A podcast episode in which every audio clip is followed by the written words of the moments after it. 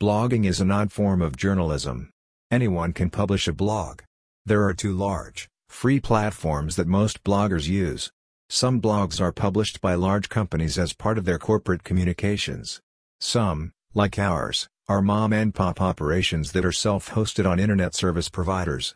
We are cloud-based and not subject to any censorship. WordPress.com is one of the free providers. It hosts millions of websites. It also censors sexual content and will take a blog offline without any warning. Blogger, a Google service, is the other. It currently puts warning interstitial pages in front of blogs with explicit content. So far, it hasn't booted anyone off the net for sexual content. Sometimes, it's easy to understand why someone is publishing a blog. Other times, it's a mystery. The majority of sex bloggers maintain strict anonymity. That makes sense. We don't reveal details of our sex lives to casual acquaintances. I think that a lot of us want a chance to share those details with people who share our interests. I'm not sure I could say what I write here from person to person in our living room. I wonder how it would feel actually to meet a reader. Would we be able to chat about our sexual activities?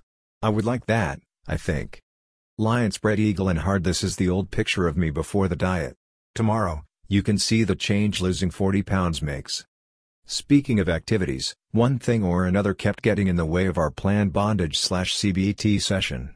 I think the stars are aligned now, and we might be able to play finally. I'll ask Mrs. Lion to take a picture so you can look at what she did to me. I'm also curious to see what I look like.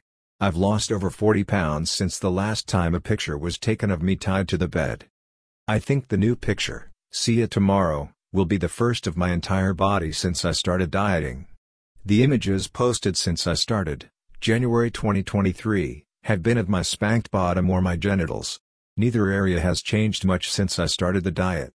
My plan is to lose another 10 pounds. We'll have to see. Another interesting, to me, at least, comparison will be any changes in my erection. The one I'm sporting in the image to the right is all natural with no pharmaceutical help. The one in tomorrow's picture will be generated by Edex. So far, Ejaculations from Edex boners have been very juicy. Before the injections, I almost never produced any fluid. Enough about my penis. Stay tuned to see if we have a new adventure.